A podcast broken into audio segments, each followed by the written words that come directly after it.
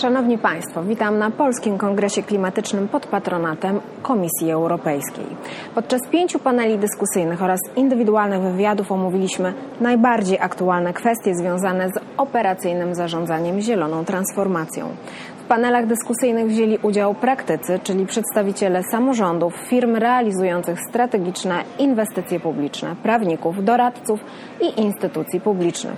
Zapis każdego panelu dostępny jest na stronie www.polskikongres.klimatyczny.pl oraz w naszym kanale Spotify o nazwie Polska Neutralna Klimatycznie. Miasta neutralne klimatycznie wpisują się w europejską strategię rozwoju.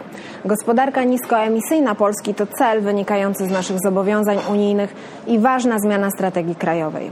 Czeka nas zielona transformacja w każdej branży i każdym aspekcie funkcjonowania społeczności, więc można powiedzieć, że jest to zielona rewolucja. Całym tym złożonym procesie zmiany samorządy odgrywają ważną rolę, ponieważ to, co jest ustalone jako strategia działania na poziomie Unii Europejskiej e, i rządu, wdrażane jest lokalnie właśnie przez samorządy. Wdrażanie tak skomplikowanej, długoterminowej i wielopoziomowej strategii wymaga niezwykłych umiejętności menedżerskich. Proces przejścia na niskoemisyjną i zasobooszczędną gospodarkę nabiera tempa dzięki różnym inicjatywom wdrażanym e, na obszarach miejskich stosowanych w inwestycjach publicznych i przez lokalnych przedsiębiorców. Ważną rolę odgrywa świadomość społeczna, czyli edukacja i zachęcanie lokalnych społeczności do zmiany przyzwyczajeń i do akceptowania nowych rozwiązań. Neutralność osiągnięta przez wdrażanie innowacyjnych rozwiązań nazywana jest inteligencją klimatyczną miasta, czyli smart city. Eksperci podkreślają, że wdrażanie gospodarki niskoemisyjnej i energooszczędnej nie jest możliwe bez innowacyjnych rozwiązań. Z dzisiejszej dyskusji dowiemy się, z jakich konkretnie rozwiązań mogą korzystać samorządy, aby skutecznie wdrożyć zmiany zmierzające do osiągnięcia celów klimatycznych. Chodzi o praktyczne rozwiązania. Zapraszam na panel dyskusyjny Miasto Neutralne i Inteligentne Klimatycznie, które dotyczy takich aspektów jak rozwiązania instytucjonalne dla samorządów i lokalnych społeczności, zerowy ślad węglowy miasta, smart city i efektywność energetyczna budynków oraz społeczność niskoemisyjna. Moderatorem jest redaktor Piotr Wróblewski z Polska Times. Zapraszam. Dzisiejsza dyskusja poświęcona będzie miastom inteligentnym klimatycznie, społeczności niskoemisyjnej i um, temu, jak wygląda ślad węglowy miasta. Chciałbym na samym początku przedstawić e, moich gości. Może zacznę od mojej lewej strony. Pan Wojciech Raciński, dyrektor działu rozwoju e, innowacyjnych metod zarządzania projektami w Narodowym Centrum Badań i Rozwoju. Dzień dobry. Pan Henryk Kwapisz, dyrektor do spraw relacji instytucjonalnych Saint-Gobain Polska. Dzień dobry. Dr Justyna Glusman, ekspert do spraw transformacji ekologicznej. Dzień dobry. E, Marek Ryszka, prezes zarządu w Wojewódzkim Funduszu Ochrony Środowiska i Gospodarki Wodnej. Dzień dobry. Oraz doktor inżynier Krystian Szczepański, dyrektor w Instytucie Ochrony Środowiska, Państwowym Instytucie Badawczym. Dzień dobry Państwu.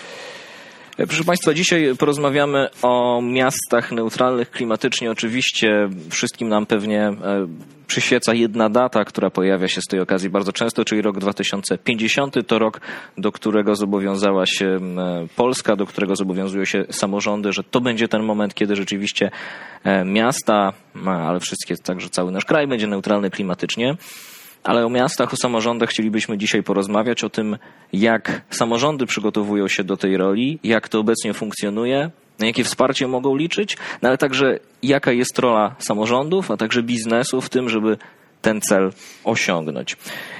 Zacznę od tego, co wydaje mi się, że z perspektywy samorządów jest najważniejsze, czyli programów wsparcia, czyli tego, jak doprowadzić do zielonej rewolucji, jak spowodować, żeby samorząd był neutralny klimatycznie, jak poprawić te warunki, które są obecnie. I moje pierwsze pytanie skierowane będzie do pana, pana Marka Ryszki, prezesa zarządu w Wojewódzkim Funduszu Ochrony Środowiska i Gospodarki Wodnej. Organizacja, którą pan reprezentuje, ma bardzo dużo programów skierowanych właśnie do samorządów. Chciałbym zapytać, jaką drogę e, musi przejść jednostka samorządowa, żeby rzeczywiście osiągnąć tę neutralność klimatyczną. Mm, I to, co chciałbym Pana dopytać, to ofertę. Jaką ofertę mają Państwo dla samorządów i do kogo ta oferta jest skierowana? Dzień dobry, witam Państwa. Ja na wstępie chcę przypomnieć, że wojewódzkie fundusze i Narodowy Fundusz to doskonały system finansowania ochrony środowiska już od 30 lat.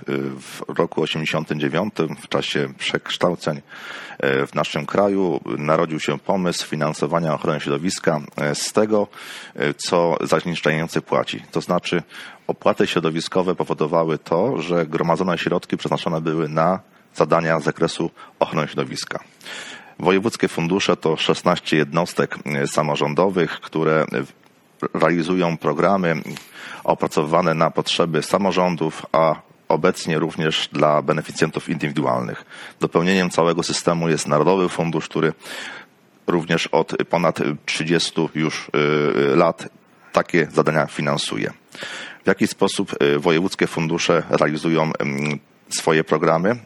Mamy szeroką ofertę, zarówno dla y, JST, samorządów, dla beneficjentów indywidualnych, dla mm, spółek prawa handlowego. Tak naprawdę każdy e, z przedsiębiorców, którzy chce zrealizować zadanie, które poprawi jakość środowiska na terenie, na którym on gospodaruje, może taki wniosek złożyć.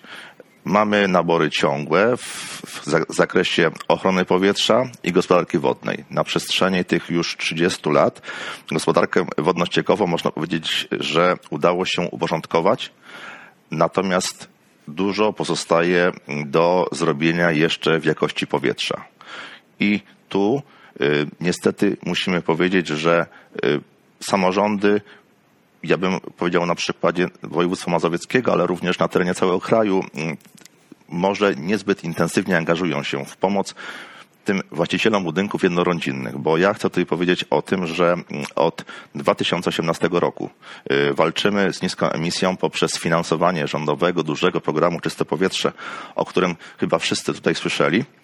I na początku ten program y, uruchomiony, skierowany był i obsługiwany tylko przez wojewódzkie fundusze, ale z biegiem czasu zachęcaliśmy samorządy na początku bezpłatnie, a od tego roku również z środkami finansowymi, bo chcę powiedzieć, że każdy samorząd może liczyć na uruchomienie takiego punktu konsultacyjnego do czystego powietrza na kwotę 30 tysięcy złotych. 9 tysięcy to jest na taki start i po rozliczeniu zaliczki możemy kolejne środki przekazywać na obsługę e, i pomoc w wypełnianiu tych wniosków tym mieszkańcom, a tak przecież naprawdę zależy nam na tym, żeby mieszkańcy tych jednostek podstawowych gmin, czyli te osoby, które mieszkają na terenie danej gminy, te wnioski wypełniały i mogły korzystać z dofinansowania, dofinansowania na wymianę nieefektywnych źródeł ciepła, y, na termomodernizację, czyli poprawę sprawności energetycznej tych budynków, po to, żeby można było tego ciepła mniej produkować, mniej zużywać, bo jeżeli mamy sprawność energetyczną budynku poprawną, to tego, tego ciepła nie ucieka nam tyle, ile w tym budynku niesprawnym. I chcę powiedzieć, że obecnym stanie 2000 samorządów na przeszło 2,5 tysiąca samorządów takie dofinans, taką umowę partnerstwą podpisało.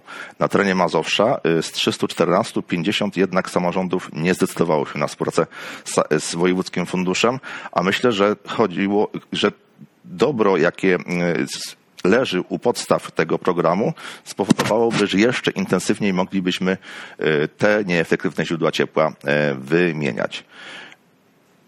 Może powiemy o tym, że, że w ramach tego programu Czyste Powietrze realizowanego, jak powiedziałem, uruchomione w 2018 roku we wrześniu, e, obecnie złożonych jest 355 tysięcy wniosków e, na kwotę e, przeszło 6 miliardów złotych, a wypłaconych już realnie skierowanych do beneficjentów e, środków to jest ponad 2 miliardy 100 milionów złotych. Ale warto tutaj wspomnieć jeszcze, że to, co robimy, to również inicjatywa ulgi termomodernizacyjnej, która została uruchomiona w 2019 roku i dzięki temu y, beneficjenci, czyli y, tak naprawdę osoby, które są właścicielami tych budynków jednorodzinnych mogą korzystać z tej ulgi termomodernizacyjnej, a polega ona na niczym innym jak na tym samym, na tych samych elementach mm, dofinansowania, które są elementami w czystym powietrzu, czyli maksymalna kwota odliczeń to jest 53 tysiące złotych. I dość powiedzieć, że za rok 2020 y, podatnicy odliczyli kwotę niebagatelną 7,5 miliarda złotych, co spowodowało, że w kieszeniach tychże podatników została kwota miliard 400 milionów złotych. Czyli tak naprawdę y, programy skierowane dla beneficjentów indywidualnych, poprawiające jakość powietrza są już tak naprawdę skalibrowane w ten sposób, że każdy, kto wykaże się minimalną inicjatywą ma ten element zachęty w postaci tego, że może uzyskać dofinansowanie bądź z ulgi termomodernizacyjnej, bądź z programu czystego powietrza.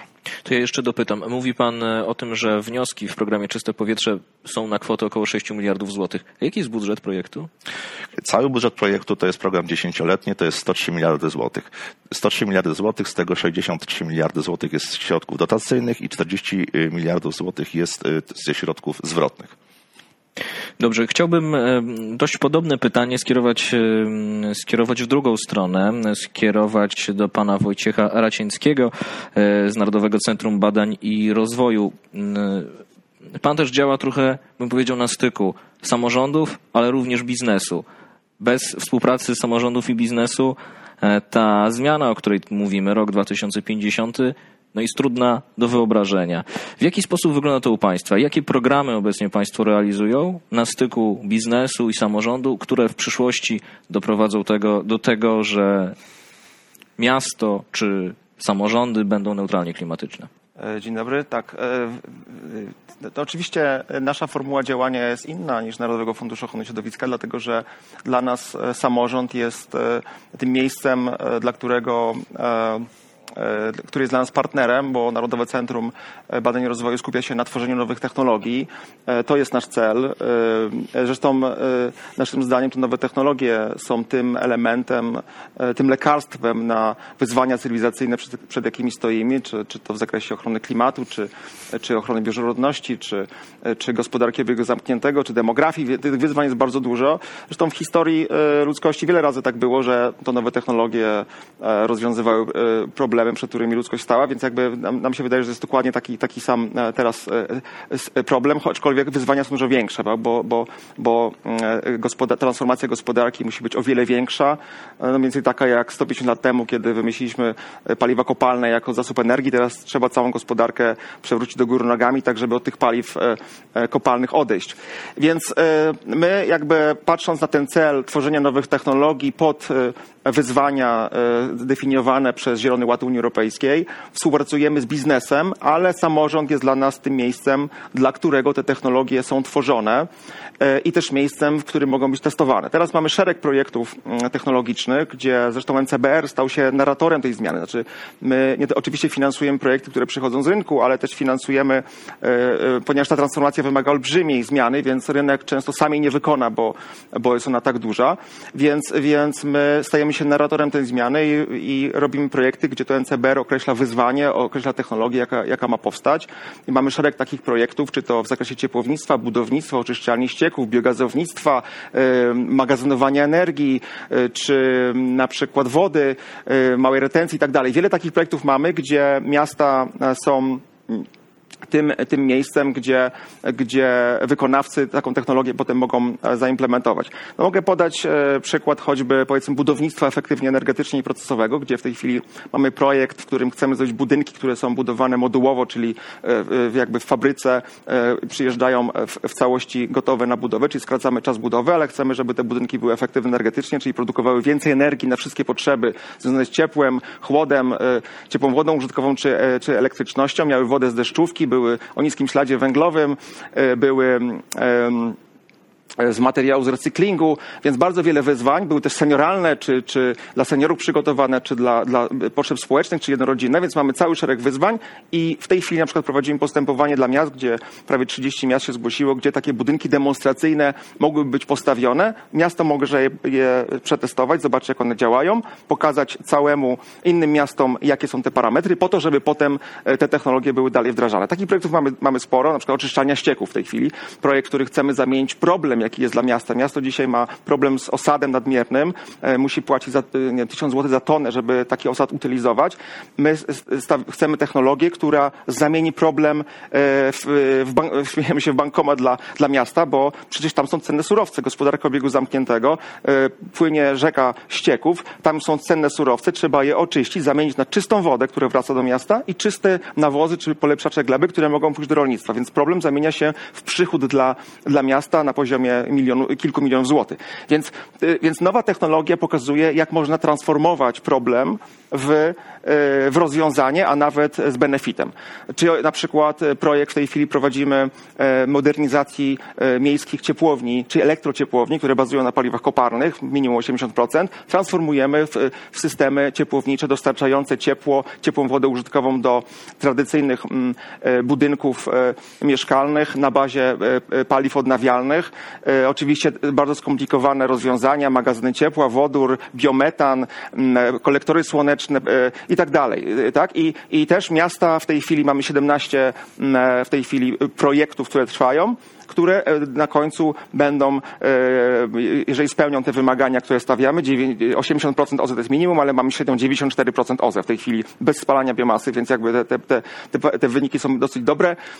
Jak one zostaną doprowadzone do końca, zostaną zbudowane demonstratory, tak żeby potem cały rynek mógł te demonstratory oglądać i na nich się wzorować. Mówi Pan o projektach, które są innowacyjne, które myślę, że dla wielu naszych odbiorców też mogą być w jakiś sposób zaskakujące. Czy to jest tak, bo tak sobie myślę, że pewnie niektórzy samorządowcy mogą sobie pomyśleć, no tak, to, są, to jest technologia przyszłości, ale ona jest pewnie teraz skierowana głównie do bogatych samorządów, do dużych samorządów, do tych, którzy mają zasoby, żeby taki projekt doprowadzić do końca i środki, żeby je sfinansować. Czy tak rzeczywiście jest?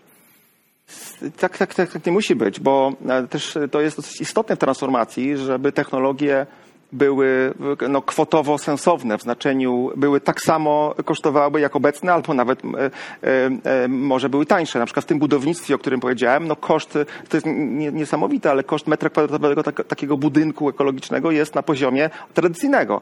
Przy czym on jest z wyposażeniem całym, czyli z, z białym montażem, z, nawet z AGD, bo, bo to jest wszystko robione w fabryce. Podobnie jest na przykład, jak bierzemy projekt wentylacja dla szkół i domów, który teraz prowadzimy, czyli robimy systemy wentylacyjne, wentylacji rozproszonej, tak żeby każda klasa w szkole, czy każde mieszkanie miało swoją rekuperację, wentylację, no bo jak stermodernizować budynki e, bez systemów wentylacyjnych w tych budynkach? No przecież ludzie otwierają okna w zimie, to jaki to sens jest? Więc trzeba zrobić systemy, nowe systemy wentylacji, rekuperacji, czyli zatrzymania energii, utrzymania czystego powietrza wewnątrz, że w klasach szkolnych. To jest gigantyczne wyzwanie, 300 ppm, tam 3000 ppm jest często w klasie. Więc, y, ale, ale dzięki temu takim systemom koszt y, ogrzewania takich budynków spada, więc, więc w formule ESCO na przykład takie systemy się po prostu mogą finansować. Więc to nie jest tak, że nowe technologie muszą, muszą być droższe, aczkolwiek to jest, to jest trudne. Bo generalnie oczywiście e, takie powszechne e, e, wyobrażenie jest takie, że technologie nowe, one są droższe, to jest bardzo często prawda, bo to jest rzeczywiście pewna zmiana i pewna skala e, potrzebna. Natomiast e, mam nadzieję, że to w, latach się będzie zmieniało, a ja już widzę je w, projektach, takie, takie projekty, gdzie to się uzyskuje. To ja chciałbym teraz zapytać panią doktor Justynę Glusman o to, jak to wygląda też z perspektywy samorządów. Pani to obserwowała i z zewnątrz, w środku. I chciałbym się dopytać, bo rozmawiamy tutaj o projektach wartych miliardy złotych. Czy jednostki samorządowe są przygotowane do tego, żeby tego typu projekty obsłużyć, krótko mówiąc? I z drugiej strony, czy te, ta grupa odbiorców, którą stawiają sobie poszczególne podmioty organizujące programy, e, tak jak tutaj panowie chociaż wspominali, to są rzeczywiście programy dostosowane do obecnych potrzeb samorządów. Jak to z pani perspektywy wygląda? Dzień dobry Państwu. To jest rzeczywiście bardzo ciekawe pytanie, czy te programy, o których e, Pan tutaj mówił, ale też nowe technologie, one się stykają z możliwościami e, samorządu terytorialnego. Ja muszę powiedzieć, że z mojej perspektywy miałam przyjemność przez trzy lata nadzorować rozwój Warszawy w tym kontekście zrównoważonego rozwoju i dosyć dobrze poznałam zarówno szanse, jak i bariery, które stoją przed, no w szczególności przed Warszawą, ale one są oczywiście typowe dla różnych miast. Więc może zaczynając i tutaj nawiązując do tej wypowiedzi poprzedniej przedstawiciela Enfosiu, rzeczywiście jest bardzo dużo ciekawych programów, z których miasta mogą e, skorzystać i powinny korzystać. Natomiast nie zawsze one są dostosowane do indywidualnych e, potrzeb, e, indywidualnych możliwości. Tu na przykładzie Warszawy powiem, że E, jeśli chodzi o czyste powietrze i o możliwości skorzystania z rządowego programu, to znacząco niższe jest zainteresowanie mieszkańców e, tym programem niż dotacjami miejskimi. W 2020 roku mieliśmy około 160 e, aplikacji o dotacje z rządowego programu i ponad 2300 z miejskiego. Z tego powodu, że ten miejski nie, ma, nie, nie miał żadnych ograniczeń dochodowych, że znacząco wyższe były progi dofinansowania, więc też program był atrakcyjniejszy dla Warszawy, a także średni dochód w Warszawie jest po prostu wyższy niż w całej reszcie kraju, a więc program, który jest atrakcyjny dla mieszkańców mniejszych miejscowości, no jest stosunkowo mniej atrakcyjny dla mieszkańców Warszawy. Więc trzeba zawsze myśleć o tym zróżnicowaniu, jeśli chodzi o kwestie regionalne. Jeśli chodzi o dopłaty, opłaty e, środowiskowe i o to, jak samorządy mogą finansować ten zielony rozwój z opłat środowiskowych, no tu także nie ma dobrych wiadomości z tego względu, że te opłaty radykalnie spadły z, e, w porównaniu z tym, co mm, z sytuacją sprzed kilku lat. Miasto stołeczne Warszawa pobierało z opłat środowiskowych głównie z opłat za wycinki drzew ponad 80 milionów złotych jeszcze kilka lat temu. W tej chwili od dwóch, trzech lat to jest poziom około 11 milionów, czyli znacząco mniej. A to dlatego, że koszty użytkowania środowiska są relatywnie niższe dziś w porównaniu do dochodów społeczeństwa, jak i do dochodów budżetowych miast. Więc myślę, że tutaj jest duże pole do, do poprawy.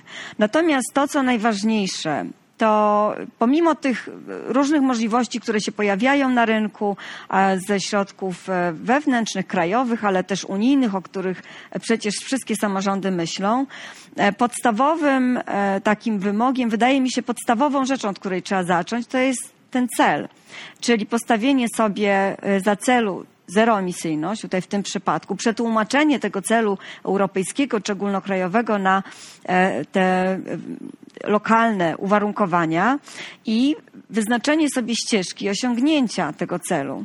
W przypadku Warszawy my przygotowaliśmy taki program Zieloną Wizję Warszawy, w którym określamy trajektorię redukcji emisji CO2. No i od czego trzeba zacząć? Od podstaw, e, czyli od przeliczenia, od inwentaryzacji emisji e, CO2 mm, ekwiwalentu, bo żeby wiedzieć, jaki, jak ten cel osiągnąć, trzeba wiedzieć też z jakiej e, bazy się startuje. Także w przypadku Warszawy my już to zrobiliśmy, mamy nową inwentaryzację źródeł emisji, mamy dokładnie wskazane e, konkretne źródła emisji. Wiemy, że na przykład 42% emisji pochodzi z budynków. Co to oznacza?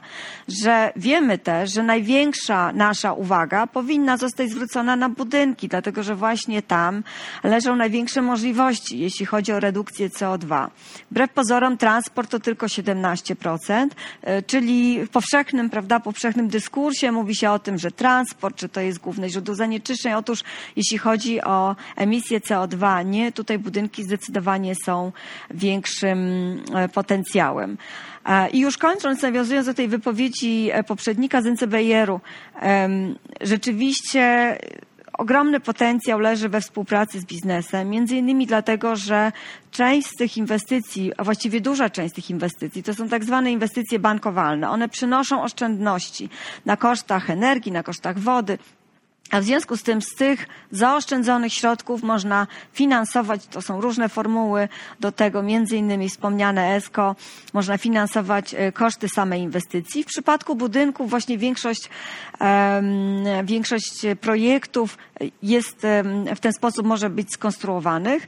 My przygotowaliśmy taki duży program modernizacji energetycznej budynków dla 50 szkół, gdzie przewidujemy właśnie zwiększenie, poprawę izolacji, wprowadzenie systemu systemów zarządzania energią, instalacje OZE, tak aby te budynki były znacznie bardziej efektywne energetycznie, na co przy okazji e, dobre, to znacznie lepsze też w przypadku instytucji oświatowych do, do przebywania w nich e, dużej, dużej liczby dzieci. Także zaczęłabym od tego, że po pierwsze cel, po drugie trajektoria, czyli ścieżka do osiągnięcia tego celu, czyli strategia, potem dopiero plan, a potem program, czyli taki plan wykonawczy i program, który będzie adresował te poszczególne elementy, które należy zaadresować w oparciu o e, inwentaryzację i o konkretną wiedzę na temat tego, e, gdzie mamy największe źródło. No i oczywiście środki, E, czyli stabilne źródło finansowania samorządów, to jest odrębna duża dyskusja, e, są konieczne do tego, aby zbudować zespoły, które będą w stanie takie ciekawe mm, projekty wdrażać, e, które będą w stanie no, realizować te, te ambitne polityki. Ale skoro mówiła trochę już Pani o zasobach kadrowych, to y, mam takie pytanie, bo mm, jeśli chodzi o Warszawę, to oczywiście no, Warszawa jest największym miastem. No myślałem się, że to jest też największy zespół, który może się zajmować takimi kwestiami. Ale jak rozmawiała Pani z innymi samorządowcami, to czy rzeczywiście samorządy tworzą takie dedykowane zespoły osób, które potrafią, mówiąc krótko, obsługiwać tego typu skomplikowane projekty? Myślę, że to jest proces i że różne samorządy są na różnym etapie tego procesu. Myśmy zdali sobie sprawę w Warszawie dosyć wcześnie z tego, że no bez transformacji energetycznej, e, bez zbudowania kompetentnego zespołu nie zdołamy osiągnąć celu redukcji emisji. Pamiętajmy o tym, że pierwszy raz, a to jeszcze poprzedni zarząd Warszawy, prezydent Hanna Gronkiewicz-Walc e, zadeklarowała, że miasto obniży emisję CO2 do roku 2030 o 40%. To jest ogromne e, wyzwanie, nie ukrywam. My policzyliśmy z zespołem, jakie byłyby koszty mm, takiej redukcji emisji CO2 na wszystkich miejskich budynkach, ponad 200 tysięcy e, tych budynków i to są e, koszty rzędu ponad 20 miliardów euro. Także patrząc na skalę, e, ona jest oczywiście potężna i to nie są koszty jednoroczne, ale rozłożone na wiele lat. Jak wspomniałam, one nie, nie będą pochodzić z jednego źródła, czyli z własnego finansowania. Ale jeszcze podając za przykład no, świeże powietrze, jestem po rozmowach z samorządami różnych miast. E, wszyscy mamy problem z przekonaniem mieszkańców, nawet oferując bardzo atrakcyjne programy dotacyjne z naszych własnych budżetów, do tego, aby wymieniali piece węglowe. Jak wiemy, w Krakowie udało się to właściwie dzięki temu, że pojawiła się uchwała uchwała województwa małopolskiego, która wprowadziła po prostu zakaz palenia węglem.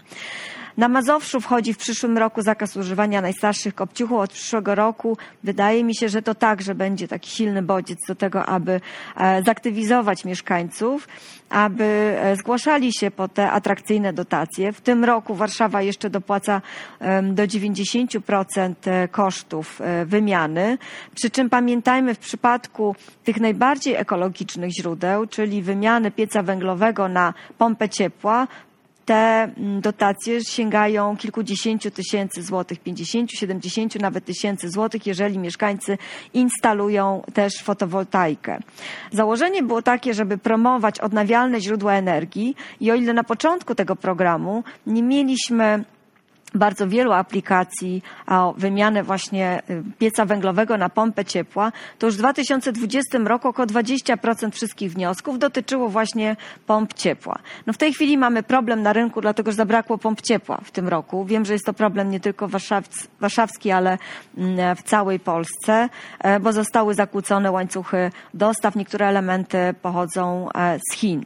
Natomiast takim przyziemnym elementem tego, e, tego całego procesu i, i właściwie problemem, który został zidentyfikowany we wszystkich miastach, jest to, że mieszkańców trzeba, zresztą Pan już o tym wspomniał Senfosiu wcześniej, trzeba przekonać, trzeba e, pomóc im wypełnić dotacje, e, trzeba czasem wielokrotnie odwiedzić to samo mieszkanie, aby porozmawiać z mieszkańcami i wytłumaczyć im, jakie są konsekwencje tego, że tego pieca nie wymienią, czyli że czekają w przyszłości tych mieszkańców bardzo bardzo wysokie kary, a niestety w przypadku takiej prostej wymiany pieca węglowego na źródło, e, na, zasilanie energią elektryczną, to bardzo wysokie koszty, czyli ubóstwo energetyczne. No, przy czym pompa ciepła rozwiązuje ten problem, ale tu znowu pojawia się kwestia izolacji budynków i konieczna dodatkowa dopłata na izolację budynków. Tutaj już samorząd nie poradzi sobie z tym. Także problem jest wielowątkowy, na pewno wymagający pracy pod kątem zarówno zasobów takich kadrowych, inwestycyjnych, know-how, współpracy z bardzo wieloma podmiotami, także państwowymi, jak i podmiotami prywatnymi. Dobrze, chciałbym teraz e, tutaj zwrócić się w stronę doktora inżyniera Krzysztofa Szczepańskiego z Instytutu Ochrony Środowiska, z Państwowego Instytutu Badawczego. Chciałbym zapytać o tę świadomość. Czy obserwują Państwo zmianę świadomości, to po stronie samorządów, po stronie urzędników, być może także po stronie mieszkańców, że te cele klimatyczne rzeczywiście stają się istotne.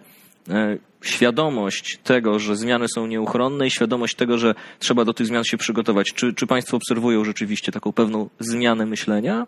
Tak, oczywiście identyfikujemy, ale to wynika z większej świadomości społecznej. Tak widzimy i młodzi ludzie e, bardzo aktywnie uczestniczą w, w, różnego rodzaju inicjatywach, ale i, ta świadomość ich jest coraz większa. To, to jest bardzo dobre, bo, bo mm, gdy mówimy o, o konkretnych czynach, czyli za, zachęceniu do tego, żeby wymienić e, czy żeby poddać termomodernizacji e, swój obiekt, to, to wynika właśnie z tej świadomości. Tak? To, ta świadomość jeszcze 3-4 4 lata temu czy 5 lat temu była o wiele, wiele mniejsza, natomiast teraz ta ogólna dyskusja na szczeblu światowym, europejskim, na, również na szczeblu krajowym powoduje, że, że świadomość e, absolutnie jest, jest coraz większa. To potwierdzają badania, które są mi prowadzone czy w Ministerstwie Klimatu i Środowiska. My też żeśmy e, prowadzili badania, które, których staraliśmy się określić, e, jak wygląda sytuacja przed pandemią i po pandemii, czy w trakcie pandemii, bo my jesteśmy ciągle w trakcie w sumie rzecz biorąc tej pandemii.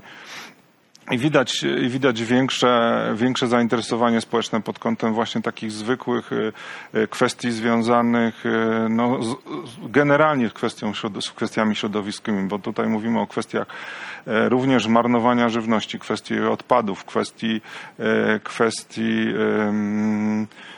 no, walki ze zmianami klimatu i, i, i tymi, tymi, tymi elementami I, i, ludzie tego, tego oczekują i ludzie też chcą, szczególnie młodzi, e, się do tego dostosować i też podejmować konkretne, konkretne działania. Natomiast e, to jak tu było parę już w kilku wypowiedziach wspomniane, tak, że, że elementy szczególnie istotne i szczególnie ważne to są kwestie jak obecną tkankę miejską dostosować do tych bardzo wyśrubowanych ambicji, bo to trzeba sobie powiedzieć wprost, że działania samorządu oczywiście są istotne i ważne i bardzo e, pod kwestią e, emisji sektora bytowo-komunalnego, bo to kwestią sektora e, komunalnego. Tu następny element to stały sektor przemysłowy i, i, to, co, to, co wydaje się najważniejsze i w sumie taki najbardziej realistycznie do roku 2030, gdzie mamy ten cel nam określony na 55, e, redukcję o 55 emisji CO2 na szczeblu unijnym, e, no to tutaj duża kwestia w zakresie sektora całego energetycznego, tak? I produkcji energii, w jaki sposób ją przeprowadzić, jak ją zrobić, żeby z jednej strony zabezpieczyć, zabezpieczyć odpowiednie, ciągle rosnącą zapotrzebowanie na energię elektryczną, bo, bo to jest jest bez, bez dwóch zdań potwierdzone, że z roku na rok kilka gigawatów więcej energii musimy po prostu produkować, wynika to z rozwoju, a z drugiej strony, a z drugiej strony mamy ten element pewnego rodzaju bezpieczeństwa. Tak? No, e, ta sytuacja już w tamtym roku była problematyczna dla niektórych krajów europejskich. Już teraz są doniesienia i to, to nie ma co tu ukrywać. Niemcy i Austria przygotowuje swoich mieszkańców do e, jak się zachowywać przy kilkudniowym, kilkutygodniowym braku energii elektrycznej. E, w związku z powyższym te elementy e, no, są istotne. E, oparcie się na samych odnawialnych źródłach, niestabilnych odnawialnych źródłach nie jest pewnego rodzaju rozwiązaniem, może być pewnego rodzaju uzupełnieniem. Przychodzi do, tutaj do, z pomocą pewnie wodór, ale też jako stabilizujący całą całe właśnie te niestabilne źródła, bo gdy mamy nadpodaż, nadprodukcję energii elektrycznej z odnawialnych źródeł, możemy ją wykorzystać właśnie do wytworzenia wodoru, a potem go e, mm, wykorzystać właśnie, gdy, gdy potrzebujemy e, energii elektrycznej, albo też w miejscach, gdzie, gdzie trudno też przeprowadzić tą transformację. Mówię tu na przykład o takich powiatowych ciepłowniach, gdzie, gdzie faktycznie odnalezienie i wykorzystanie różnego rodzaju rodzaju, czy to paliwa, czy, czy to energii z odpadów, czy to właśnie wodoru, pewnie w perspektywie kolejnych, kolejnych dekad będzie konieczne i niezbędne, żeby osiągnąć neutralność do roku 2050. Więc natomiast to, co istotne i co, to, co bardzo ważne, bo, bo skupiamy się tutaj, mówimy teraz o, o tym, co już mamy, ale też musi, nie możemy zapominać o pewnego rodzaju rozwoju. rozwoju. Każde miasto e, się rozwija, każde miasto ma swoje jakieś plany dotyczące właśnie rozwoju, dotyczące kwestii e, no, z jednej strony powiększania swojej, swoich liczby mieszkańców, populacji i, i ten rozwój musi być też odbywać się w sposób no, zrównoważony, ale też i przemyślany. I wydaje mi się, że z tym tutaj nie identyfikuję i nie chcę wskazywać adresatów, ale tutaj wydaje mi się i na szczeblu administracyjnym, i rządowym, i szczeblu samorządowym jest parę elementów, które, których, o których też nie możemy zapominać. Tak? W jaki sposób prowadzić ten rozwój, żeby z jednej strony być, osiągać tą neutralność klimatyczną, żeby ten dodatkowy, pamiętajmy również, no to wszystko jest wskazane, że już 60% populacji całego świata mieszka w miastach. Ta, ten procent będzie rósł. Spodziewa się, że to będzie 80% już, już w roku, tam pod koniec naszego obecnego wieku, więc te hotspoty na tych małych powierzchniach, te bardzo duża, duże oddziaływanie związane z, z funkcjonowaniem człowieka w takich na, na, na, niewielkim, na, na niewielkiej powierzchni, stosunkowo powierzchni mm, jest, jest bardzo istotne i właśnie te nowe technologie, te innowacyjne rozwiązania będą musiały przyjść z pomocą w jaki sposób e, dla takich dużych skupisk, e, skupisk ludności, no zapewnić to jak najmniejsze oddziaływanie na środowisko. I to jest jakby kluczowe, tak? Więc z jednej strony istniejąca tkanka miejska, istniejące budynki, jak je doprowadzić do, do tego, żeby były jak najmniej e, emisyjne, a najlepiej zeroemisyjne.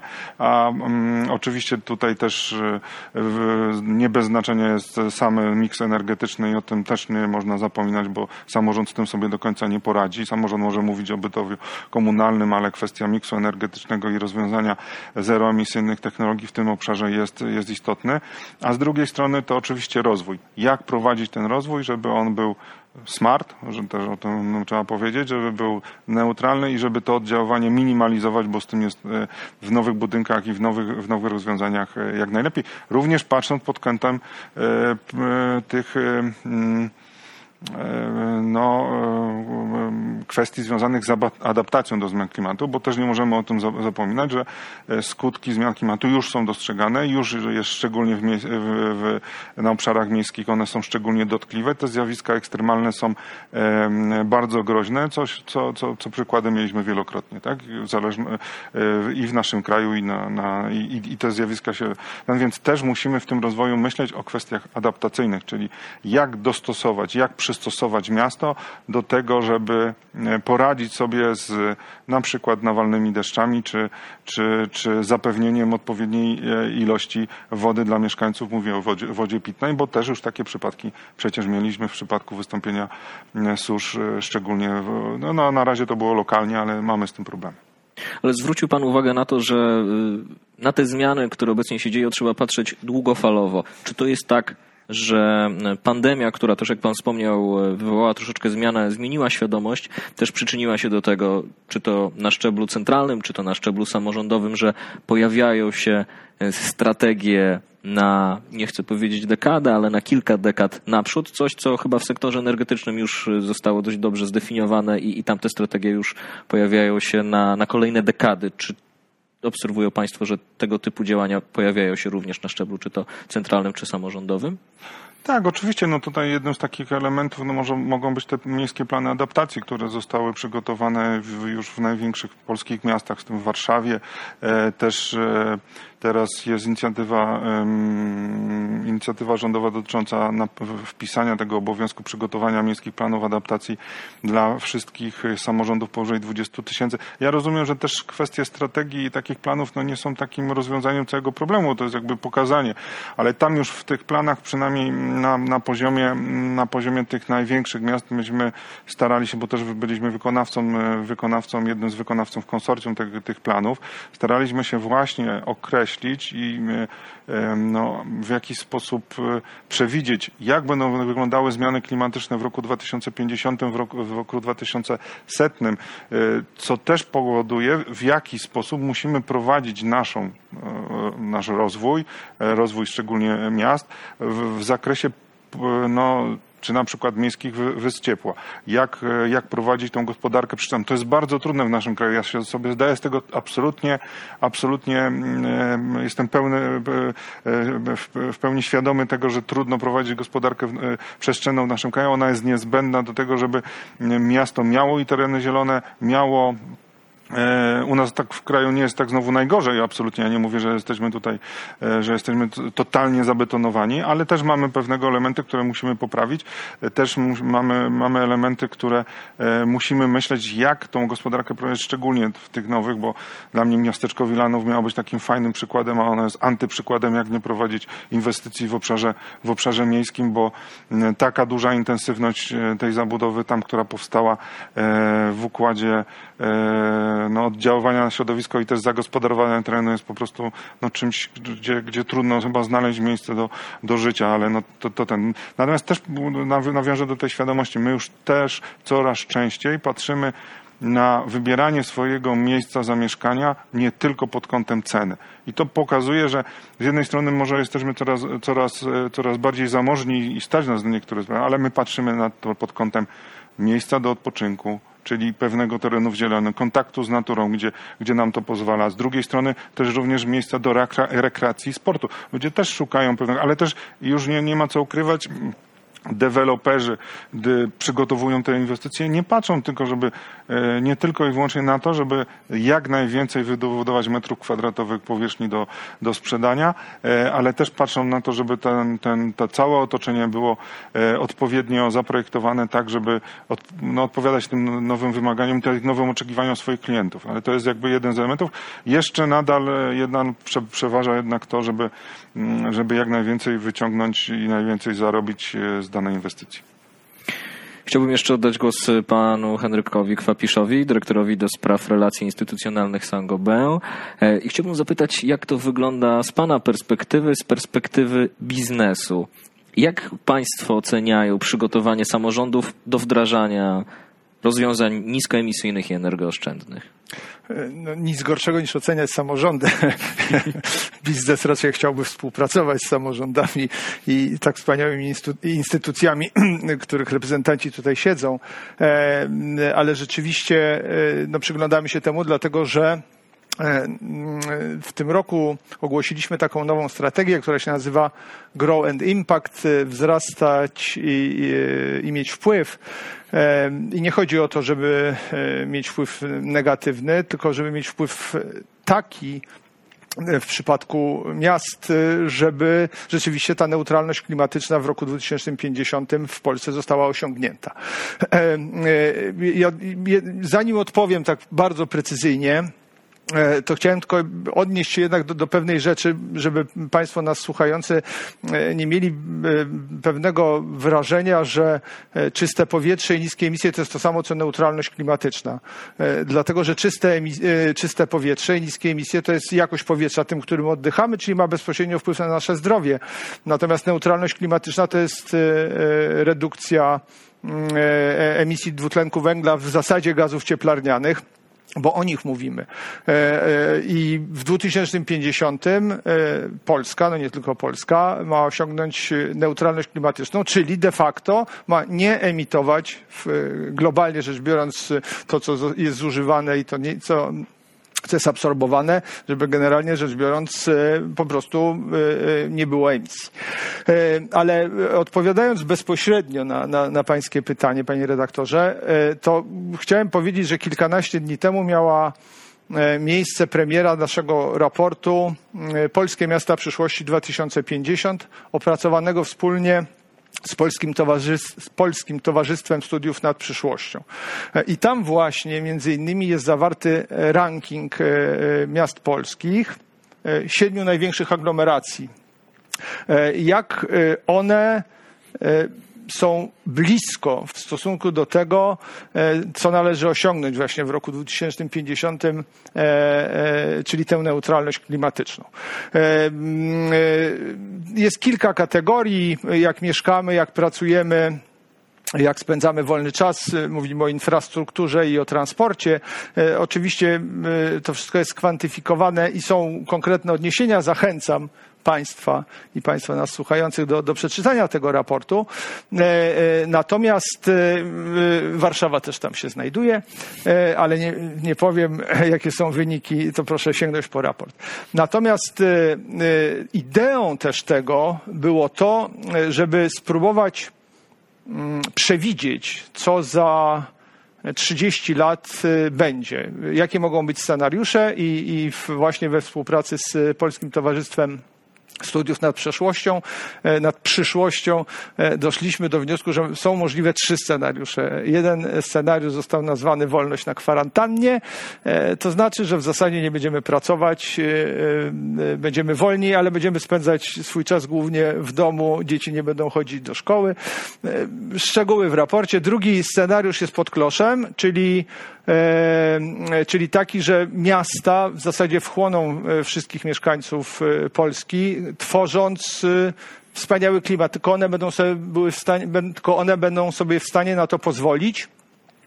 E, e, I wreszcie, e, i wreszcie trzeci, trzeci scenariusz jest taki, że wszyscy się wyprowadzą z miast, dlatego że to, o czym już Pan wspominał, w zasadzie zaczynamy poszukiwać życia w, w innym środowisku, a niekoniecznie w mieście. No i to jest trzeci scenariusz. Ale co z tego wynika? No wynika między innymi to, że jeśli sprawdzi się ten trzeci scenariusz, no to miasta będą musiały tworzyć E, e, komunikację szynową pomiędzy tymi e, mm, miejscami, gdzie, mieszkamy, czyli poza centrami miast, oczywiście jakieś autonomiczne i tak dalej, i tak dalej. W każdym bądź razie nie oceniając samorządów, efektem tego raportu jest w zasadzie to, że wydaje się, że wielkie polskie aglomeracje, e, o ile nie są na początku drogi, to na pewno już wszystkie myślą, a powiedziałbym, że e, jest kilka fantastycznych przykładów miast, e, które już posunęły się kilka kroków naprzód i już mają jasno wytyczoną ścieżkę. Oczywiście do tego potrzebne są technologie to, to bez dwóch zdań. E, ale ja myślę, że w zasadzie wszystkie, że w zasadzie większość technologii jest na wyciągnięcie ręki. Dlatego, że to, o czym dzisiaj mówiliśmy, wodór, OZE, e, magazynowanie ciepła i tak dalej, i tak dalej, to w zasadzie te technologie są. Natomiast no, potrzebne są pieniądze, bez dwóch zdań, ale przede wszystkim są potrzebne metody ich wdrożenia. No bo musimy wiedzieć, jak to wszystko połączyć po to, żeby się stało. Do tego są potrzebne dwie rzeczy. Pierwsza rzecz jest o tym, o czym wspominała pani dr Glusman, czyli plany, tylko mi się wydaje, że nie strategie, bo strategii mamy bardzo dużo w Polsce. Ja, prawdę mówiąc, troszeczkę jestem do nich zniechęcony. W, w czasie swojej e, długoletniej kariery przeczytałem ich niezliczoną ilość. Państwo na pewno też. I z tych strategii bardzo różne rzeczy wynikają. Zazwyczaj wynika z nich niewiele niestety. Natomiast jeśli są konkretne programy, jeśli są te tak zwane kamienie milowe, czyli jest określone rok po roku, czy w okresie e, dwuletnim, co należy zrobić i się potem sprawdza, to wtedy rzeczywiście jest jakiś postęp. E, no, są wspaniałe przykłady, nawet i w polskich przepisach e, było odniesienie do budynków w warunkach technicznych, jakim powinny odpowiadać budynki, ich usytuowanie w 2013 roku zdefiniowano, jakie powinny spełniać wymagania, jeśli chodzi o izolacyjność cieplną budynki w roku 2014, 2017 i 2021. Czyli w 2013 było już wiadomo, co będzie w roku 2021 i wszyscy się mogli do tego przygotować. Inwestorzy, deweloperzy, architekci, wszyscy. E, I takich planów nam potrzeba. I to jest jedna rzecz. A druga rzecz niezwykle istotna to jest to, e, co, czym zajmuje się NCBIR, czyli tworzenie możliwości łączenia tego, żeby wdrażać istniejące technologie w nowatorskie projekty. Przykład tego domu zeroemisyjnego czy zero E, czy, czy, czy, czy o, o zerowym zużyciu energii jest właśnie doskonałym tego przykładem. Jeśli te wszystkie technologie się połączą i rzeczywiście będzie, będą gotowe projekty, e, e, konkretnie gdzieś wybudowane i będziemy mogli to zobaczyć, rzecz absolutnie fantastyczna. Ja chciałbym jeszcze zadać pytanie mm, tutaj w kierunku, w kierunku pana prezesa po mojej prawej stronie. Chciałem zapytać, jak to wygląda z Państwa strony, jeśli chodzi o współpracę z samorządami? Co charakteryzuje te samorządy, które powiedziałbym tak ponadprzeciętnie dobrze radzą sobie z wdrażaniem tych rozwiązań, które Państwo proponują? Bo myślę, że to jest też takie pytanie do odbiorców tego panelu, gdzie należy szukać e, takich rozwiązań, które tę współpracę zacieśnią, a co zarazem Co idzie w związku z tym spowodują, że ta współpraca będzie bardziej owocna dla samorządów?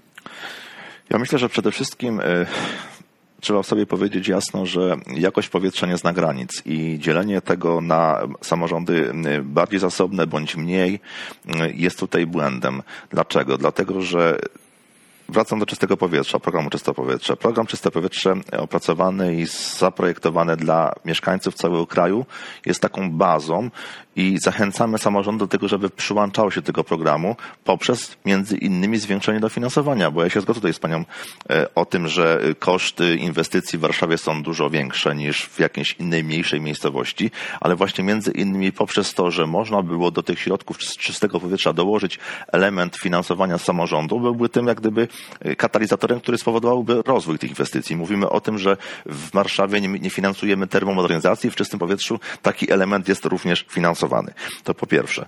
Po drugie, my jako e, Wojewódzki Fundusz, jako Narodowy Fundusz realizujemy taki program, e, projekt doradztwa energetycznego, e, którego założeniem jest to, żeby przeszkolić w każdym samorządzie, w każdej jednostce samorządu terytorialnego tak zwanego energetyka gminnego.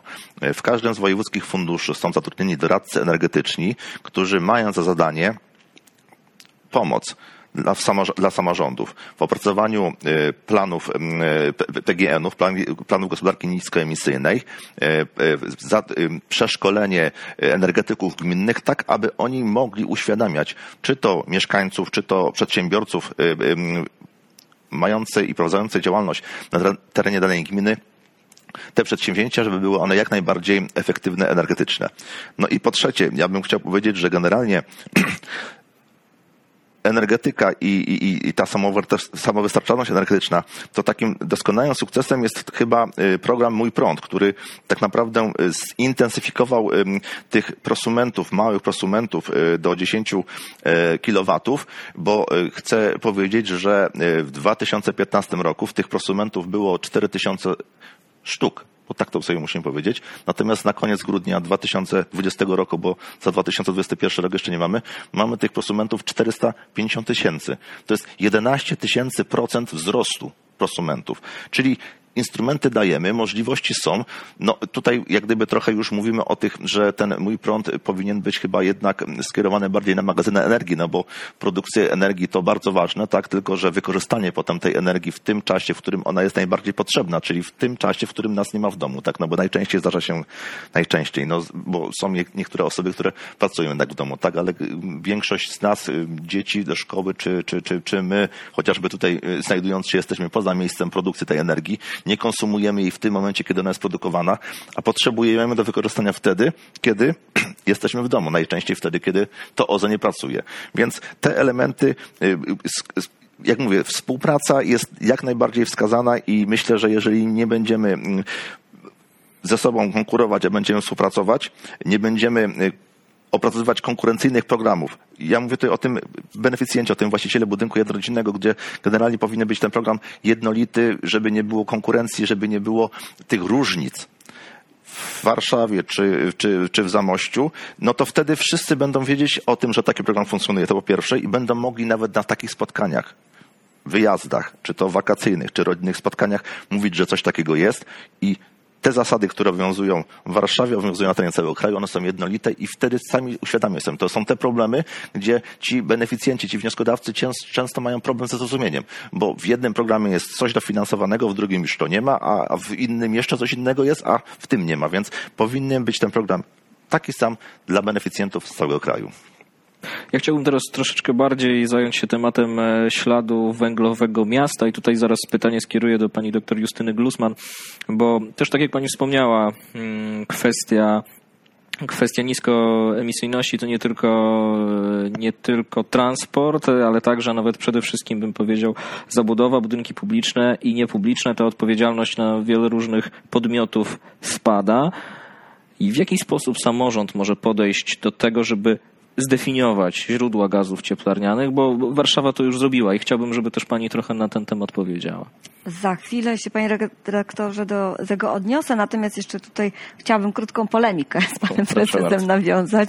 Generalnie uważam, że jednak te programy, programy przepraszam, powinny być zróżnicowane, jako że, jak wspomniałam, chociażby dochody mieszkańców są zupełnie inne w Warszawie na poziomie dwukrotnie wyższym, ale też koszty życia są dwukrotnie wyższe, czy, czy iluśkrotnie wyższe, w związku z czym nie wszystkie programy jakby pasują równie dobrze do tych potrzeb warszawiaków. W przypadku mojego w przypadku czystego powietrza e, ten próg dochodowy, który uprawniał do pozyskania dotacji w wysokości 90% dofinansowania był bardzo niski. To było około 1200 zł dochodów e, na początku programu na głowę, więc to są rzeczywiście no, zbyt niskie progi. One E, powodują, że program dotyczy tylko osób e, najbiedniejszych. My w Warszawie przyjęliśmy założenie, że wszyscy mieszkańcy korzystają z tego, że y, dana rodzina wymieni źródło ciepła na bardziej ekologiczne i nie chcemy w związku z tym ustanawiać żadnych progów dochodowych. Uznajemy, że to jest po prostu dobro publiczne,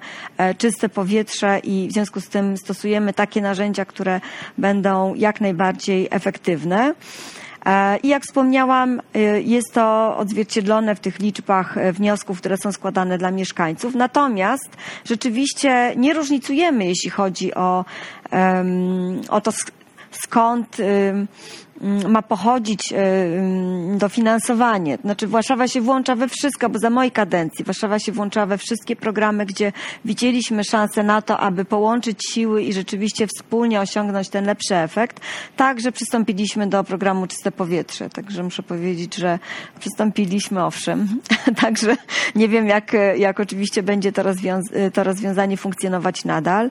E, stworzyliśmy także Centrum Zarządzania Energią, bo też widzimy e, tutaj pod potrzeby w pogłębianiu wiedzy mieszkańców. Takie centrum ma być otwarte w e, centrum samym miasta e, na skrzyżowaniu ulicy Marszałkowskiej Świętokrzyskiej. No, czekamy, mam nadzieję, że ten projekt będzie kontynuowany. A wracając do pytania. E, rzeczywiście za dużą część emisji samo miasto nie odpowiada, emisji dwutlenku węgla bo mówimy o gazach cieplarnianych, a nie jak tutaj pan wspomniał Saint-Gobain o o niskiej emisji. E, I tu potrzebne są rozmowy z bardzo wieloma interesariuszami.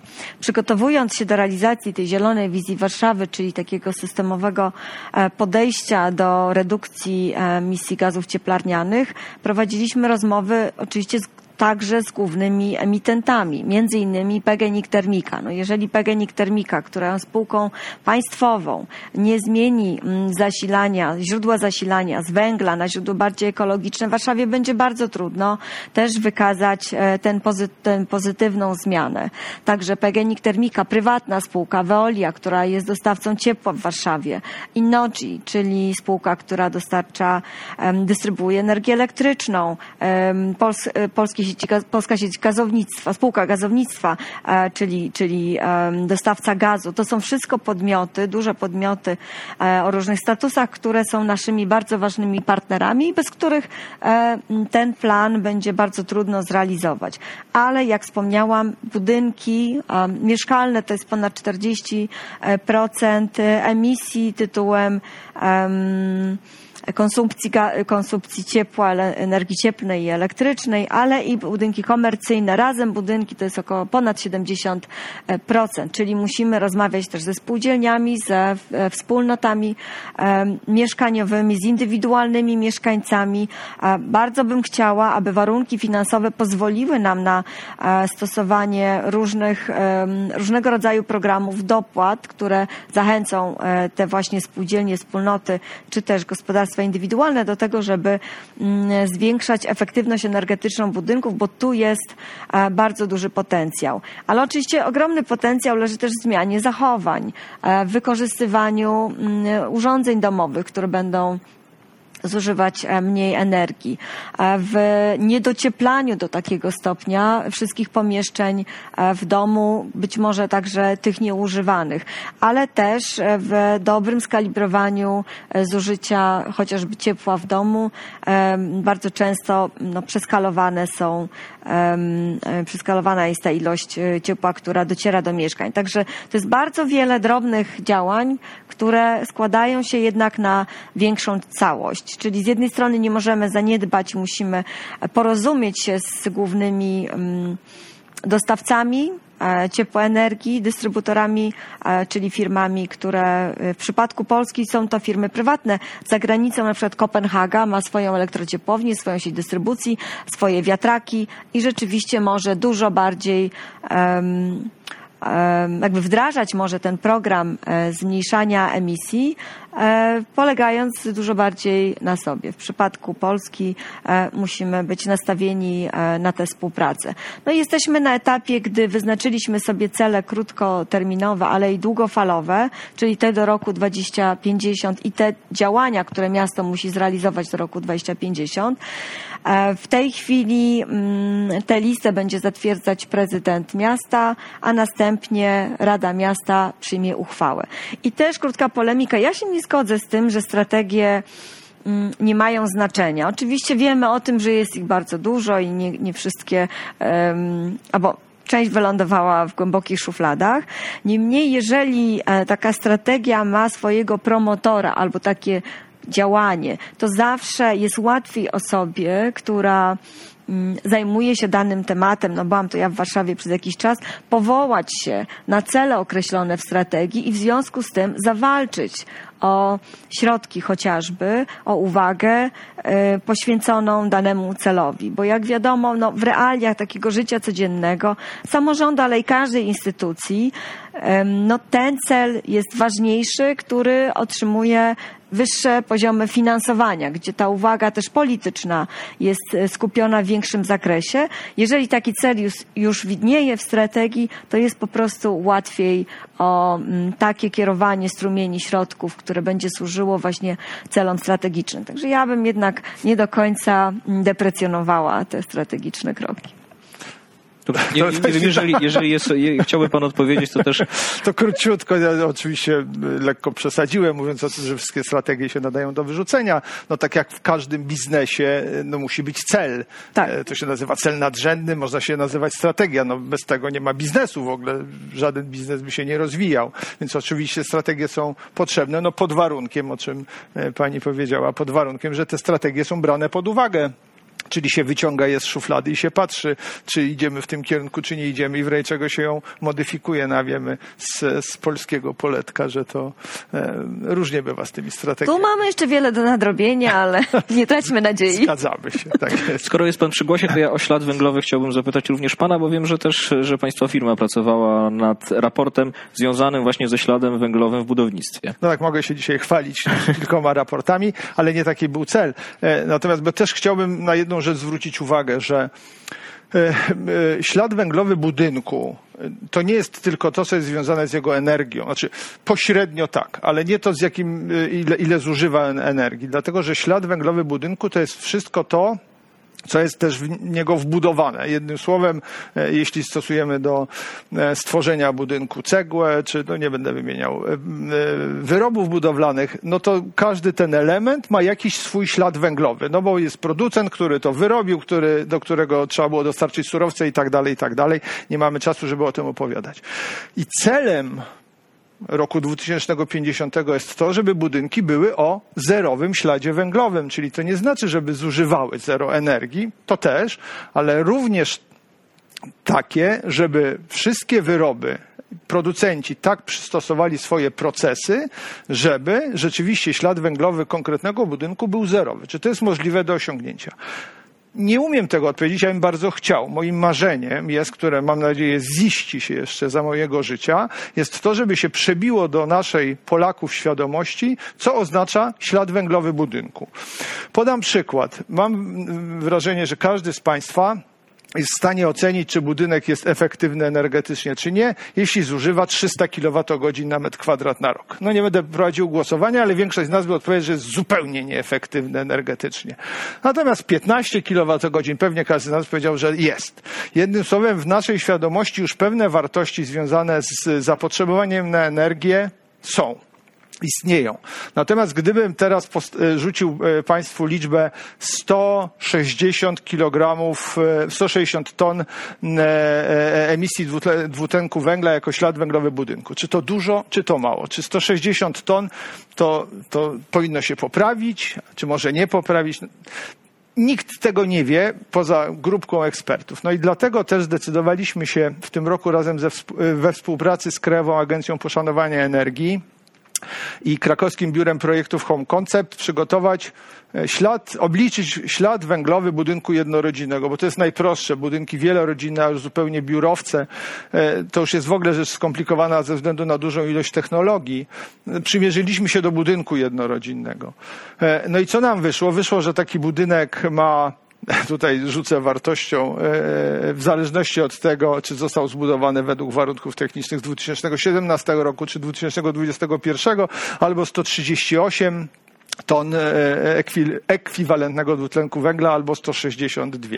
I znowu nadal, co z tego wynika? Ale zrobiliśmy też takie porównanie, E, e, że w związku z tym, że grupa Saint-Gobain zdecydowała się, zobowiązała się, nie zdecydowała, tylko zobowiązała się, że do roku 2050 będziemy neutralni klimatycznie, per saldo, czyli nasze wszystkie e, fabryki, które znajdują się na świecie, w tym kilkadziesiąt w Polsce, że my generalnie nie będziemy mieć żadnego negatywnego wpływu na środowisko. No więc dochodząc do tej neutralności klimatycznej, jak bardzo obniżymy ślad węglowy tego budynku. Jeśli tylko y, tam, gdzie mogą być zastosowane nasze wyroby. E, no i wyszło nam, że to będzie około 20%. Jednym słowem, nadal na, na, ten ślad węglowy budynku w 80% mają wkład inni producenci, technologie i tak dalej, i tak dalej, i tak dalej. Jednym słowem, żeby osiągnąć neutralność klimatyczną, to potrzebny jest wysiłek nie jednej firmy, nie jednej osoby, tylko wszystkich. E, I instytucji, i samorządów, i NCBR-u i bez tego to się nie stanie. Mam nadzieję, że się ziści. Ja teraz chciałbym pana dyrektora Krystiana Szczepańskiego zapytać trochę, powiedział może o strategię, ale może o wyznaczanie polityki, polityki energetycznej i polityki chyba przede wszystkim ciepłowniczej, bo, bo o tym tutaj dość dużo rozmawiamy. Może będzie też trochę optymistycznie, tak mi się wydaje, bo jeśli chodzi chociażby o ciepło sieciowe, to wydaje mi się, że Polska akurat może się kilkoma rzeczami pochwalić.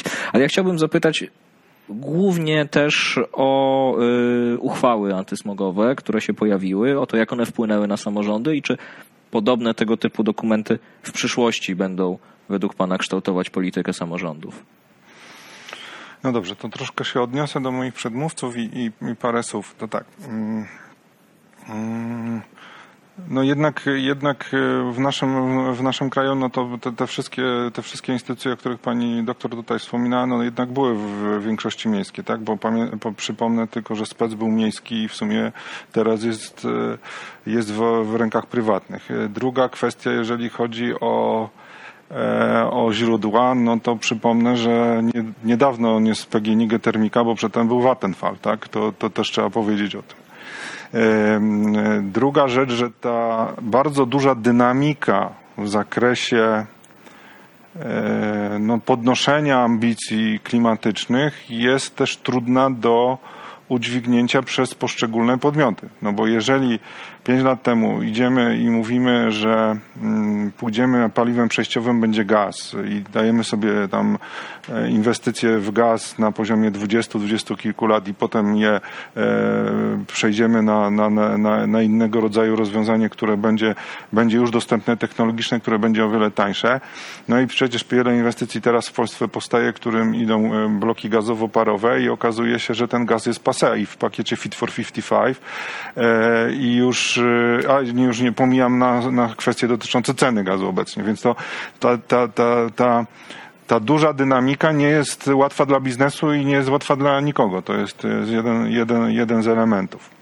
Więc y, i też niektóre, niektóre inwestycje, no i tutaj w, nawet w Warszawie przecież one, one powstają. Na Siekierkach powstał blok bazowy, za chwilę będzie, czy już jest, y, już jest y, na, na Żeraniu również, więc to wszystko powoduje, że te bloki zaczynają nie spinać się biznesowo. Plany, plany, finansowe, plany biznesowe, które były przygotowywane i które były bardzo optymistyczne, teraz są całkowicie nieoptymistyczne i nawet bym powiedział, że trzeba dokładać do tego albo potem płaci za to, za to nasz klient, bo ktoś to musi musi po prostu sfinansować. Więc tą dynamikę oczywiście ja rozumiem i tu, bardzo mnie cieszy jedna rzecz, że musimy do tego podchodzić wszyscy, tak? I to nie tylko na szczeblu, tu mówimy o poszczególnych różnego rodzaju szczeblach, czy władzy, czy szczeblach, e, czy, czy, czy, czy sektorze prywatnym, czy, czy przedsiębiorstwach, czy sektorze finansowym, ale my mówimy, że wszyscy, jeżeli chodzi o świat.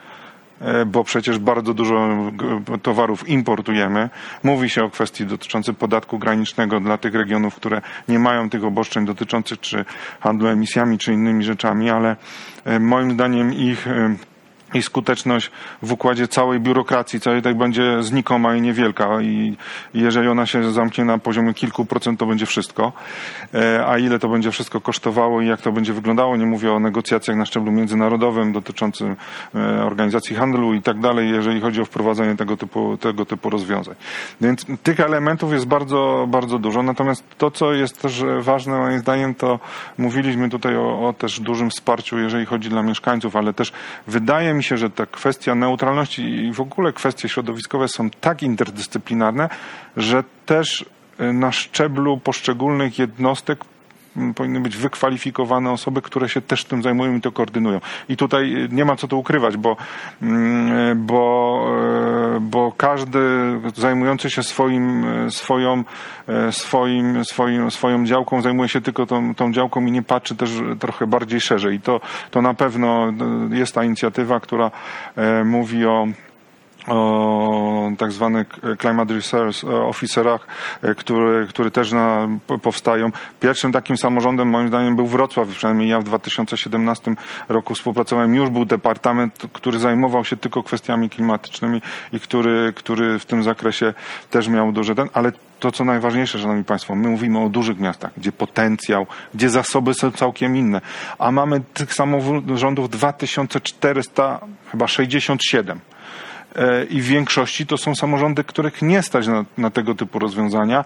Nie stać, nie, niejednokrotnie kwestią środowiskową zajmuje się ktoś na pół etatu, tak? I zazwyczaj to on się skupia na kwestii zbierania opłat za gospodarkę odpadami i, i ten, więc widzimy, że ten potencjał musimy podnosić i tu na pewno jest, jest bardzo istotna, istotna kwestia, żeby myśleć o wykwalifikowaniu kadry, odpowiedniego przeszkoleniu tej kadry, aby, aby w samorządach również, również również y, były osoby, które wiedzą, y, jak niektóre rzeczy, na przykład rozróżniać te tematy, o których tu dzisiaj było, było wspominane. No to, co jeszcze muszę powiedzieć, to no nie mogę się zgodzić, że technologie mamy. Moim zdaniem nie mamy wszystkich technologii. Neutralności klimatycznej bez rozwoju CCS-u, CCU i innych rozwiązań nie osiągniemy. To się po prostu nie da. No, są niektóre sektory, w których trudno sobie wyobrazić ograniczenie emisji do zera.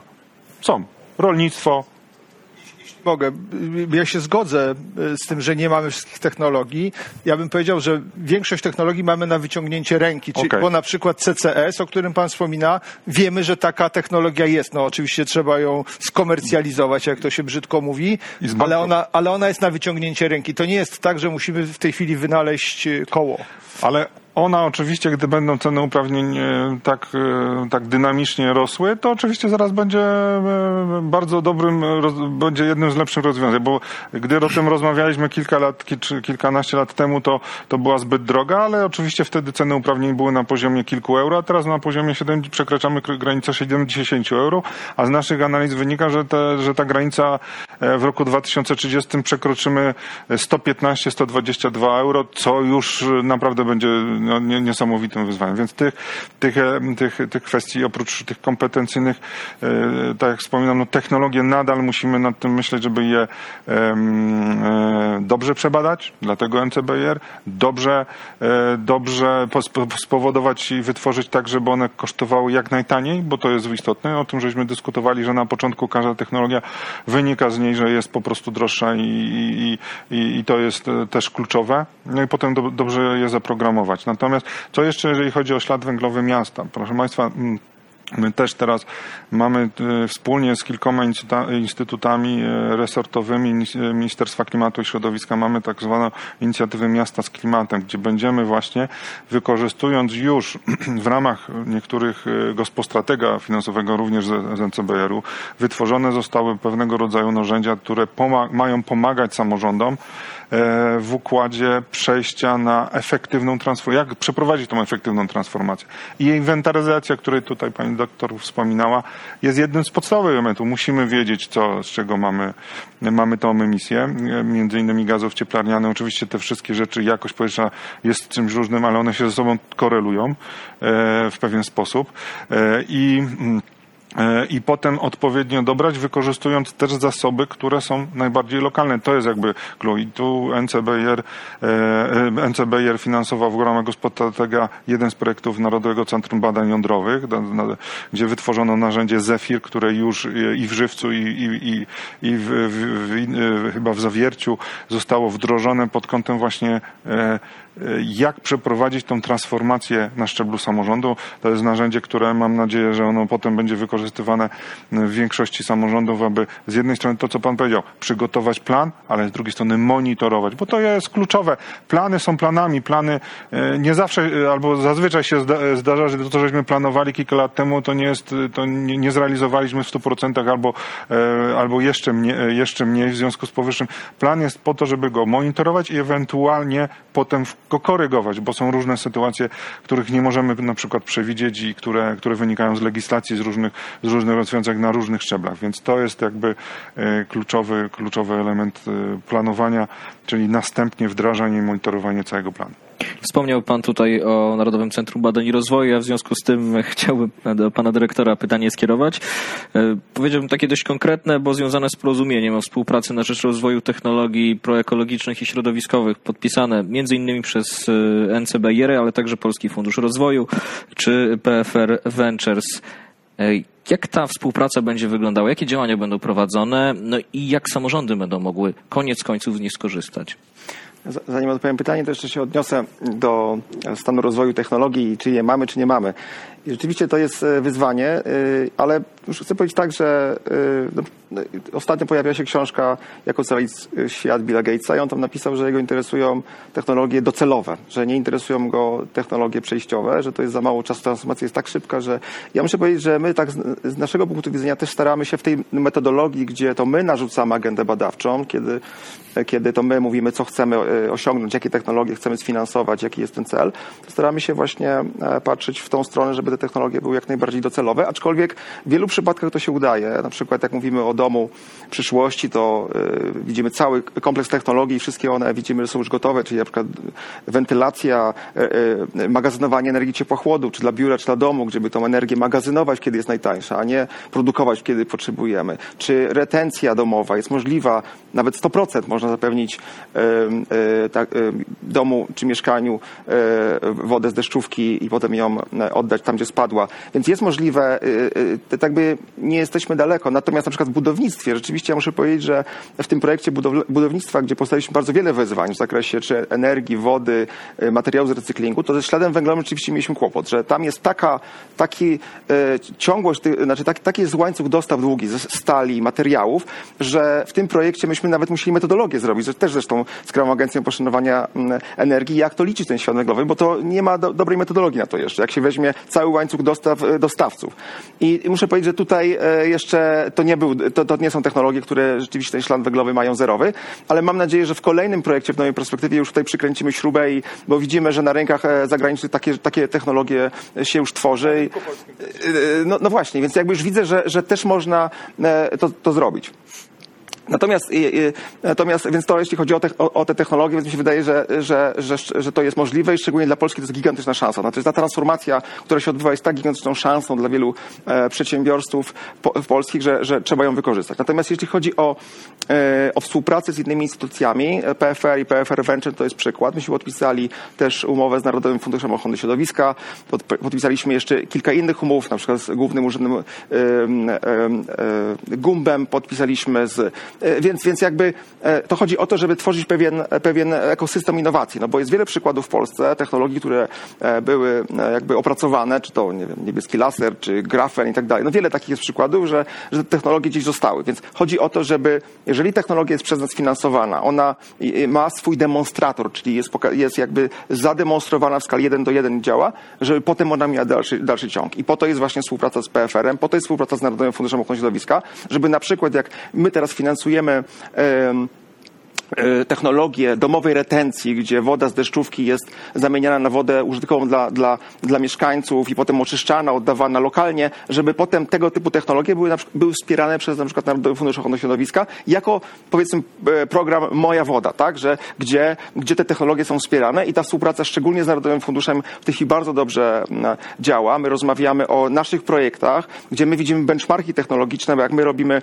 e, projekty właśnie w tej naszej metodologii, gdzie to my narzucamy agendę, to Y, podmioty rywalizują i nam się ustala jakiś benchmark y, technologiczny, że na przykład można zrobić migrację z ciepłowni y, na paliwach kopalnych do systemu ciepłowniczego bazującego w tej chwili 95% OZE, tak? I teraz na bazie tych benchmarków Narodowy Fundusz mówi, może powiedzieć, dobrze, skoro są takie technologie już możliwe, to my obniżamy się o 20% i finansujemy rynek e, na tym benchmarku, tak? I taka współpraca, e, taka jest sens tej współpracy, żeby właśnie Narodowy Fundusz finansował popyt, a PFR, PFR żeby finansował wdrożenia takiej technologii. No bo my zrobimy technologię, natomiast potem trzeba wiele jeszcze zainwestować, żeby ta technologia znalazła się w samorządzie. Więc po to są te umowy i one e, mają moim zdaniem olbrzymi sens i, e, i, i też dużą perspektywę i bardzo dobry mamy w tej chwili tą komunikację z, z instytucjami i, i zrozumienie, e, jaki jest nasz wspólny cel. Tutaj myślę, że niestety musimy postawić kropkę. Czas nas nagli, już półtorej godziny minęło bardzo szybko. Także dziękuję bardzo Państwu za, za uczestnictwo w tym panelu, za dyskusję, za e, rozmowę. No jeszcze może po kolei Państwa tutaj przedstawię, tak żeby nasi odbiorcy zapamiętali.